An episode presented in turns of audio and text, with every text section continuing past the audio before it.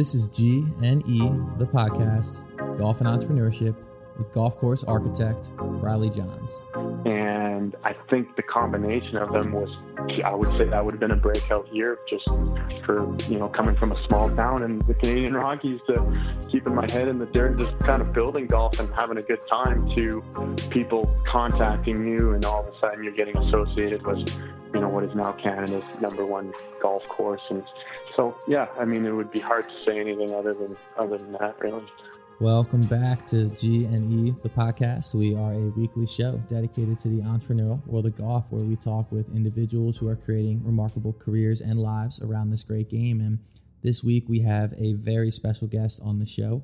Golf course architect Riley Johns has joined us for a two-part interview, with part two dropping next week.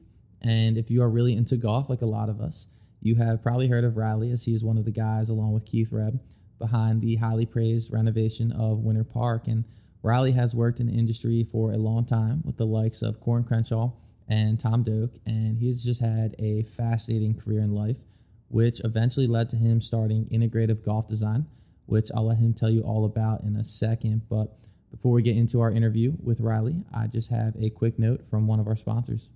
This week's episode is brought to you by John Ashworth and his team over at Linksoul. And at G&E, we obviously love entrepreneurial stories, and there are few that are as iconic than that of John's.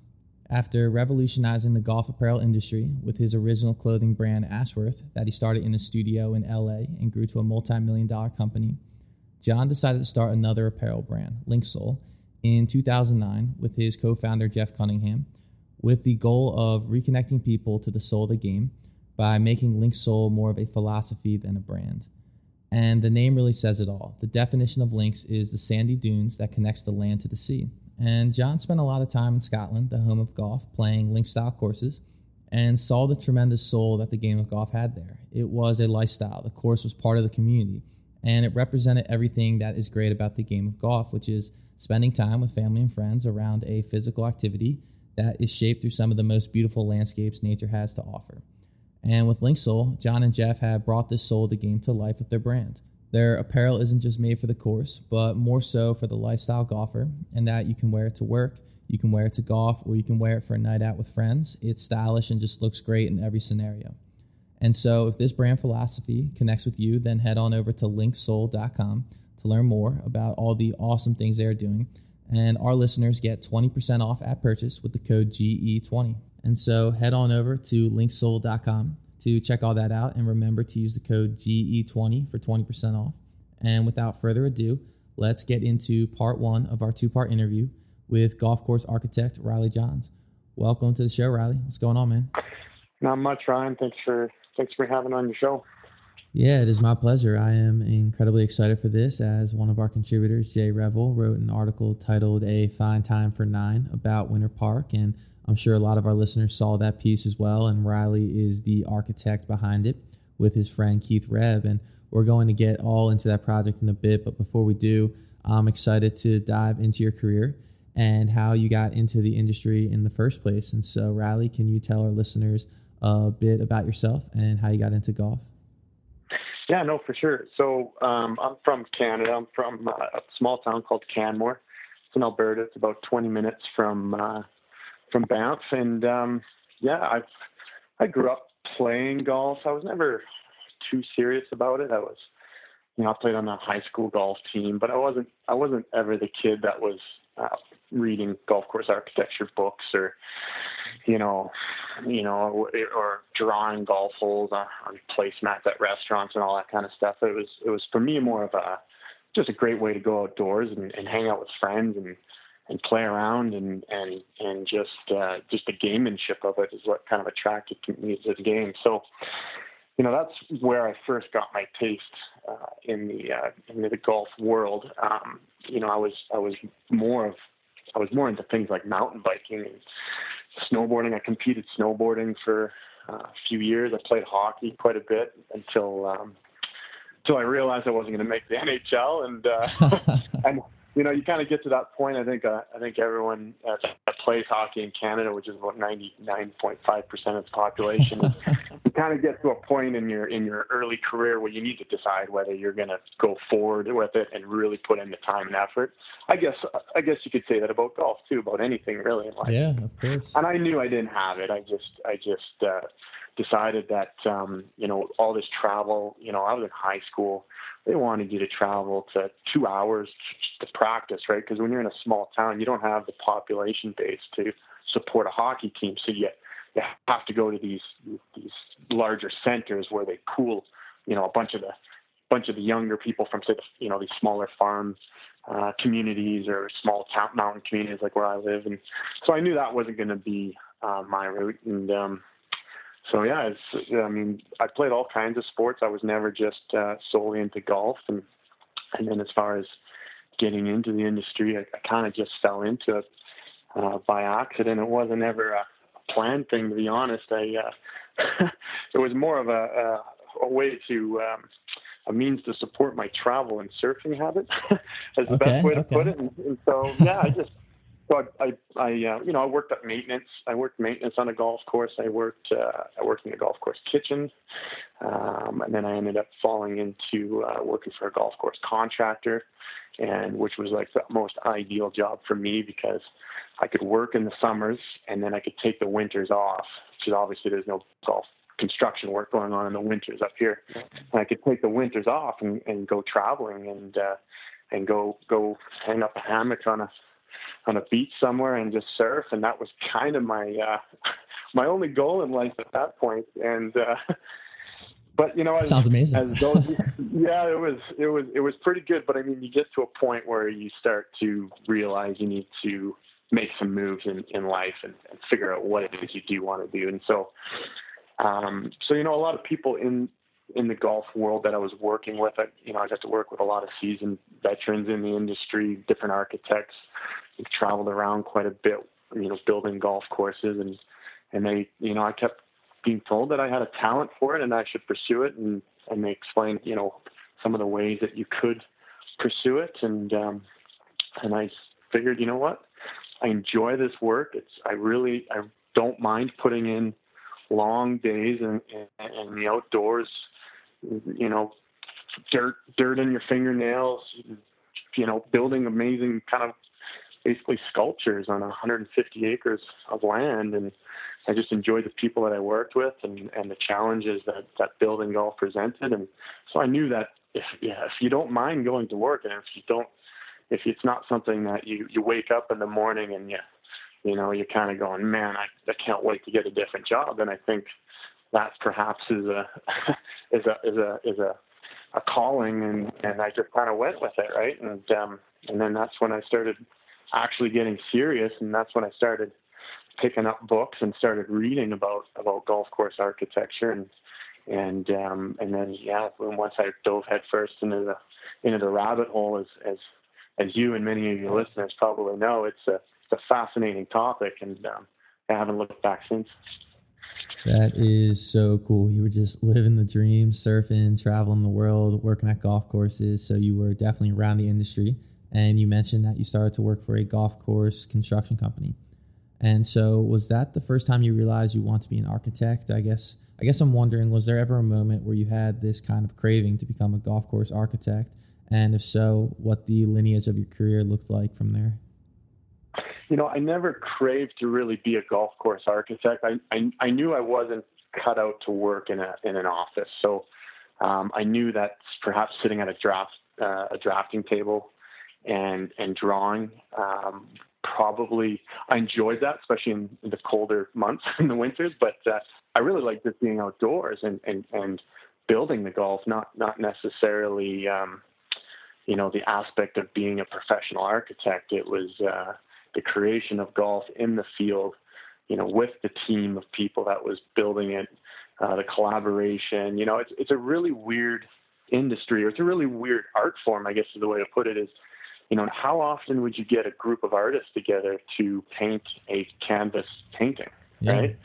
and that's what golf. That's what golf is. It's it's you got like several people working on the same art piece um, at the same time, and it's uh, it was fun. It was it was a it was a, a very unique experience, and every golf project that we would go build or work on had its own unique situations and constraints and problems that we'd have to solve and and uh, working through it and then and then the satisfaction of, of seeing the final product when it's all said and done and then even playing it right that's the other kind of cool part about golf is it's not just art that you look at right on the wall it's like you actually experience it and enjoy it so so there's a lot of different layers to it that i that I enjoyed. So becoming the architect was, you know, never even part of my my plan. I whatever kind of got me into the into the field to, uh, you know, sculpt sculpt dirt was okay. really my one my primary kind of goal. And in golf course architecture was kind of another level of understanding that I wanted to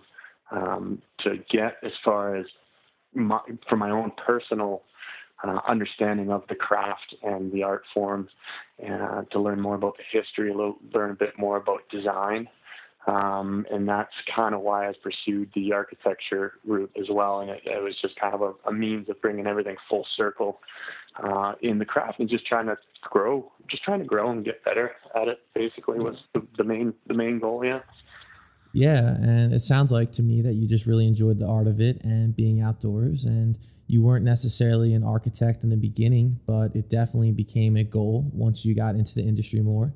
And the thing is, though, there are only so many golf courses being built every year, and it's a very competitive industry to get into. And so, for you, getting to the stage your career is at today, how did you get that momentum going? Did you have some mentors along the way? Was there a breakthrough project? How did that all go? It's a combination of all of them. Yeah, it's uh, little luck. you know, work. You just Oh, a lot of luck, a lot of luck. It's, uh, but I mean, it's a lot of hard work too. I mean, I mean, uh, you know, a work ethic is so oh, key. Yeah. I mean, you talk to any, you talk to any of these guys that have that have uh, gotten to where they are, and, and they didn't do it by uh, by fluke. They they put in the hours, right? So, you know, I've always had a, a strong work work ethic, which is which has helped. But I mean, um, you know, the mentors for sure, and everyone along the way uh, has been so supportive and uh, you know I've had a lot of uh, amazing uh, opportunities. I've been so privileged to work with some some incredible people in the industry, and I, I know the media likes to to kind of focus on the big dogs like like Tom Doak and Bill Coore and Rod Whitman, but there's been a lot of other people, um, uh, you know, that don't have the name uh, popularity that they do.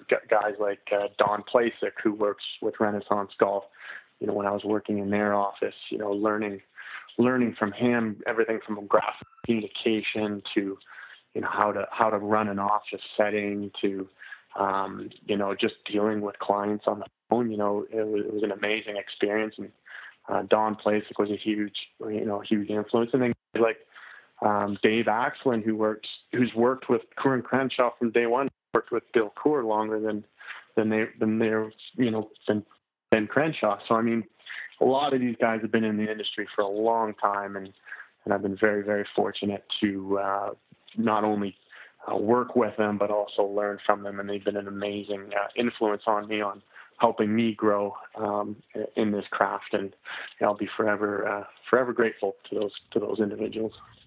Absolutely. And no one does it by themselves, no matter what they say. And like you were saying, any unique endeavor, it requires such an amazing work ethic to get through. And a lot of people can see things as an overnight success, but they don't see the 10, 15 years in the dirt working your way up.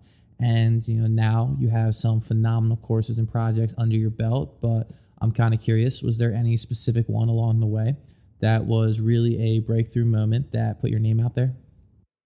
Oh, definitely. That that would have been Cabot Cliffs without a doubt. Yeah, no, it was, and and it was, you know, Coore and Crenshaw's first Canadian project, so the the media was already already circling on that one, and uh, you know there was, you know, the, the the property was just spectacular, so the the expectations were were were huge, and you know it was kind of it was a weird it was a weird time because for me as well that was kind of when I I was always against social media. I was always I never was on it. I was never had a Facebook account. I mean, I had a flip phone until I was until I was like 26. A little late to the game. You know, I, Well, I, I just was I was kind of against it because I was seeing what it was doing to my Yeah. friends and doing to people. They were just, they were just they just seemed um, not very focused on the on the moment at hand. You know, they were just very uh, distracted and. Um, and I also didn't understand social media. It was brand new back then, right? That was kind of when it was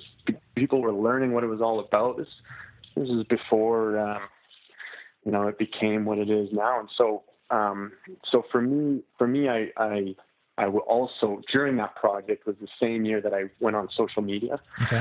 and it wasn't out of you know I didn't know the value of it. I just knew that I if uh, you know I started my company, um, you know, integrative golf design, and I needed to secure things like my internet domain rights, uh, and and so everything from a website domain to um, my Twitter handle to Facebook to uh, Instagram to whatever. I just knew that I needed to lock those in because who knows, someone might get them one day and then I'd have to pay 10 times to the dollar they Yeah, spent on it to get it. And so, so that was, so that was my main reason for, for jumping on it. And, um, and then at this, and then so, so that happened at the same time as Cabot Cliffs. And then also in that same, that same year or, or around that same time, I had won the Lido Prize, the Alister MacKenzie Lido Prize. And so it, it was kind of like a perfect storm in, in my personal life or in my career life for those kind of things to all come come to uh, come together in one year. And I think the combination of them was, I would say that would have been a breakout year, just Absolutely. for you know coming from a small town in the Canadian Rockies to keeping my head in the dirt and just kind of building golf and having a good time to people contacting you and all of a sudden you're getting associated with you know what is now Canada's number one golf course and so yeah I mean it would be hard to say anything other than other than that really Yeah, that really is a perfect storm and definitely a smart move by you getting all those accounts set up and seeing what social media could potentially do for your business back then. And this is actually a perfect spot for a quick break in the episode. As when we get back, we can talk all about how that breakout year helped your career. But before we get to that, I just have a quick note from one of our sponsors. This week's episode is also brought to you by OnCore Golf, an international golf ball company based in Buffalo, New York, that is disrupting the $1.5 billion market. Encore started when co founders Brett and Steve first heard about the idea of a hollow metal core ball that would ideally perform with the accuracy similar to a bullet.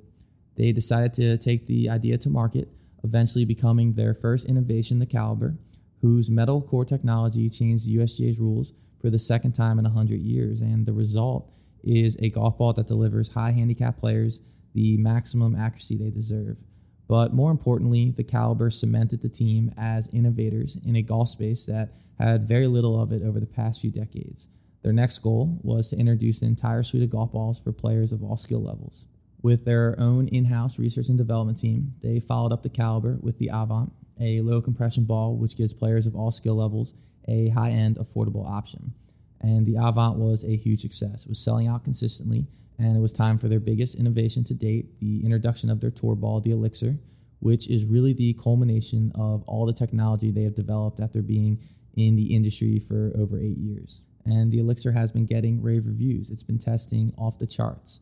The high perimeter weighting has proven it to be the most accurate ball in the market, and it is so hot off the face that the governing bodies of golf sent them a warning letter that it was less than 0.2% away from being over the USGA limit on initial velocity, but it conforms and is phenomenal. I recently switched to the Elixir and absolutely love it. And if you want to try it yourself, head on over to oncoregolf.com and visit their ball fitting page where you will be fit to the proper option for your game. And all you have to do is pay shipping for a free trial sleeve. And so head on over to oncoregolf.com and check all that out. And for the second part of this episode, we are going to talk about Riley's career from Cabot Cliffs onward. And so, Riley, you had this year that everyone in the industry dreams of, but I'm kind of curious, and I think this question could be valuable on how to put yourself in these types of situations. But how did you get yourself into the right place to get this job at Cabot Cliffs? So um, the year before. The year before, as actually through Dave Axland, um, he had uh, contacted me, and um, I was he contacted me before any uh, before they broke ground. Uh, it was it was very early on in the process, and they were just in uh, they were just forming a team, and um, it was very difficult for Americans to come work in Canada unless they had the right qualifications uh, for a visa, which which is it's a bit of a punch list, and it's the same you know back going for me to go work in the states. I you know you need a you need a degree in an after approved profession, blah blah blah, and, and a lot of the guys with the Coore and Crenshaw group didn't have that, and so they're having trouble getting getting them up to Canada to work uh, legally, and so basically they were forced to. Uh, start uh, looking domestically for for guys, and there's there's not a whole lot of um, of guys in Canada really, and so um, I uh, got the call from Dave uh, Axland, and uh, he asked if I would be interested in, in coming and helping them out, and I was like, yeah, obviously, but. Uh, the funny thing was, I was actually working with uh, I was I was um, with Tom Doak and the Renaissance guys at that time, and uh, I was actually just in the process of flying out to uh, China to go help on that project out there, and uh, and so I'd already committed to uh, to Tom, and and I had to turn it down, and um, and wow. I said, Dave, you know, I, this, this is a this is a situation I don't wish upon anyone to have to choose between these two things. But I said I've already committed to to the Renaissance, and and I've you know, I, I really need to um, follow through on that. And um, it was something that I'd been trying to um, get with Tom for, for four years prior to that. So I mean, to uh, to, to just you know jump ship at that moment would probably have not uh, been not a good look. Been good for, for not a good look, yeah. And and so yeah, so I, so I had to turn it down, and um and I went and worked for Tom for for that year. But I said to Dave, I said, look, um, I know you guys are going to be working on this for at least two years.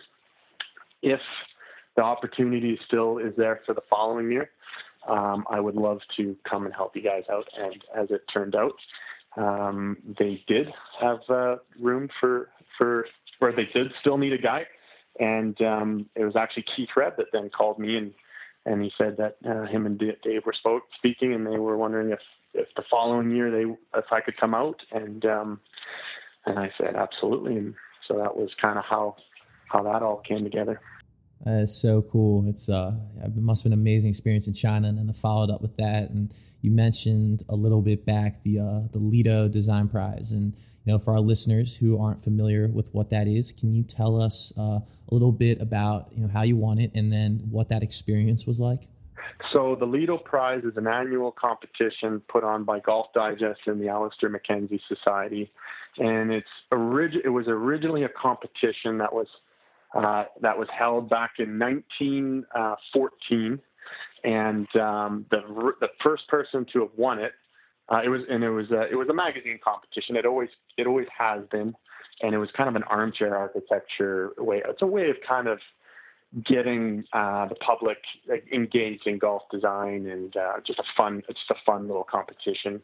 And Alister MacKenzie won it back in 1914 uh, with his famous Lido uh, hole design.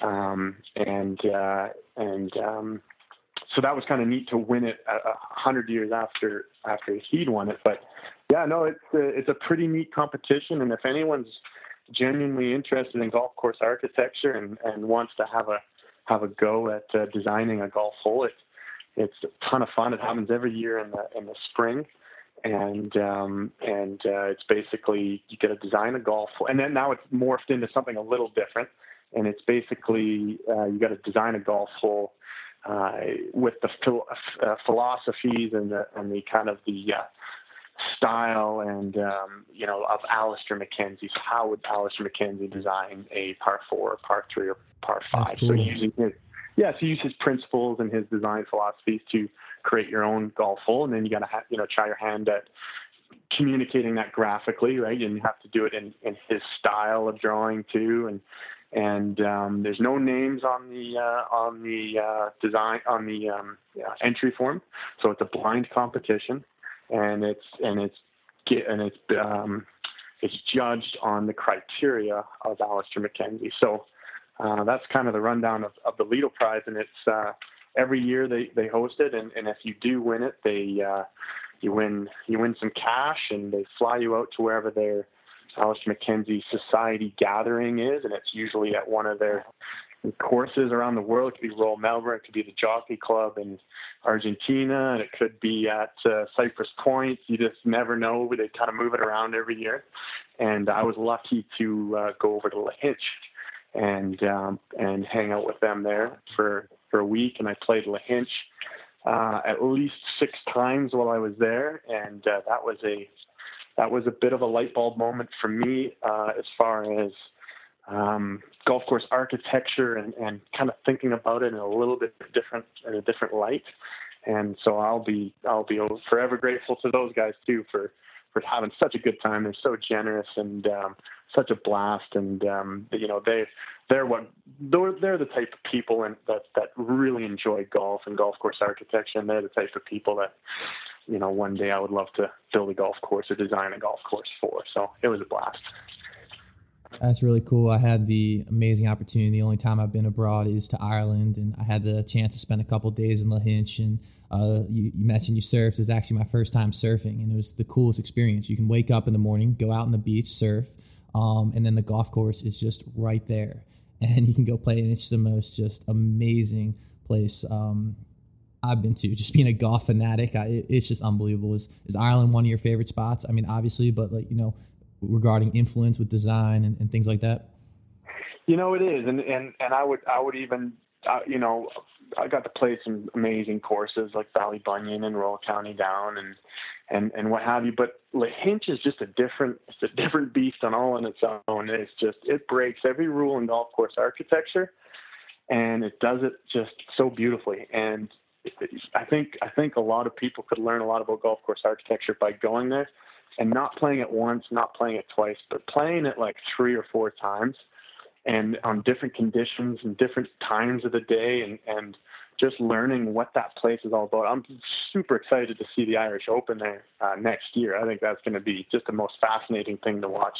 How how some some of these better players negotiate some of the questions that that course brings to them. But um, yeah, I mean Ireland is uh, has had a huge influence on on and Scotland for that for that matter on on what you know how I see golf and um, and it's it's been the biggest influence on every golf course architect up to date, right? So I mean, there's no there's no surprise there, but uh, you know there, it is for a reason, and it's it's that those places just uh, embody the soul of what golf is, right? And it, it's a different um, you know, a lot of golf courses that you play in North America feel hollow and almost soulless or almost I don't know, I don't know what the right word would be, but there's there's something missing, right? And then you go over there and you play these courses and it's just got this whole spiritual kind of light to it, right? And you can't stop smiling when you're playing. Just, it's it's, oh, it's you, you really you can't, can't, right? No. And and I don't know how to articulate what that is, but I mean it, it's different, and um, and I'm I'm definitely interested in learning a, a more on on why it's different and, and, and things that I can take from there and, and help uh, uh, myself grow as an architect and hopefully put that into my designs and Oh yeah, and it's just it, I couldn't agree more. And you know, we went from playing Old Head and 40 mile per hour winds and pouring rain to Lahinch and 75 sunny, no wind, and just uh, you know, the whole experience is amazing. And if you've never done it, you have to do it. But this is a rabbit hole we could really go down for a long time. So we'll have to maybe come back to this later. But uh, to continue on the lineage, you know what's weird though you know, what, know what's weird about that? Why why is it when the weather is even the worse it is, the bigger your smile is? I know. You're walking down 50 mile per hour winds. You hit the ball like 120 yards off the tee, and you, you can't you can't be more pumped about it. yeah, yeah, no, uh, it's amazing. And so, yeah, but we'll have maybe that's another podcast we'll do. We'll just talk all about that. But um, to continue on the lineage of your career and all that, uh, you know, you had this amazing experience. You know, like you said, you started off just just in the trenches, and you finally had some breakthrough projects. You know, you worked with Tom Doak, and then this all culminates in you starting your own design firm. And so, can we talk a little bit about that decision and uh, you know, kind of why you decided to venture out on your own? Yeah, so it was. Uh, I mean, it wasn't necessarily a decision that I, I thought about much. Uh, it was just out of necessity, really. It was it was in 2013, and uh, Mr. Doak needed me to um, be incorporated, be a company, uh, so that it was e- so I could a apply for a Chinese visa, work visa, but also for ease of payment from from his perspective, and also for insurance and tax reasons, and and so that's why that's why I started my company. Was uh, it was just so I could do business, and um, it was never really intended to hang my shingle out and be like, okay, I'm open for business, because obviously I was not ready for that yet, not even close. Um, and, and like I said earlier, that's also why I, I locked in. That's so once I incorporated and I actually had a, you know, registered company name, that's when I decided that, wow, I should probably get my domain. I should probably get the Twitter handle and the Facebook and just kind of lock all that stuff in so that I'm set up for the future if I do want to use those things. And so, so that's how I started the company. It wasn't, um, it wasn't uh, anything more than that. And um, yeah, uh, it was it was just so I could. It was just it's just a, a lot easier to to conduct business uh, to be hired. Uh, give you a lot more versatility in, in today's world. You know, it, it feels to me, and I don't know if it's just the golf world or, or or other businesses are becoming this way, but it feels to me like it's becoming a uh, sub subcontractor or freelance kind of world, a right? Freelance where everyone's their yeah. own yeah, freelance economy, yeah, where everyone's becoming their own, you know, kind of bubble and whatever they, you know, what wherever wherever they want to pivot in that market, they're able to, and they're not pigeonholing themselves into any sort of, uh, you know, structured company uh, uh, kind of dynamics, and and so I always kind of believe that, and I uh, talked to some people, and, and they recommended that that's probably the way things are going too.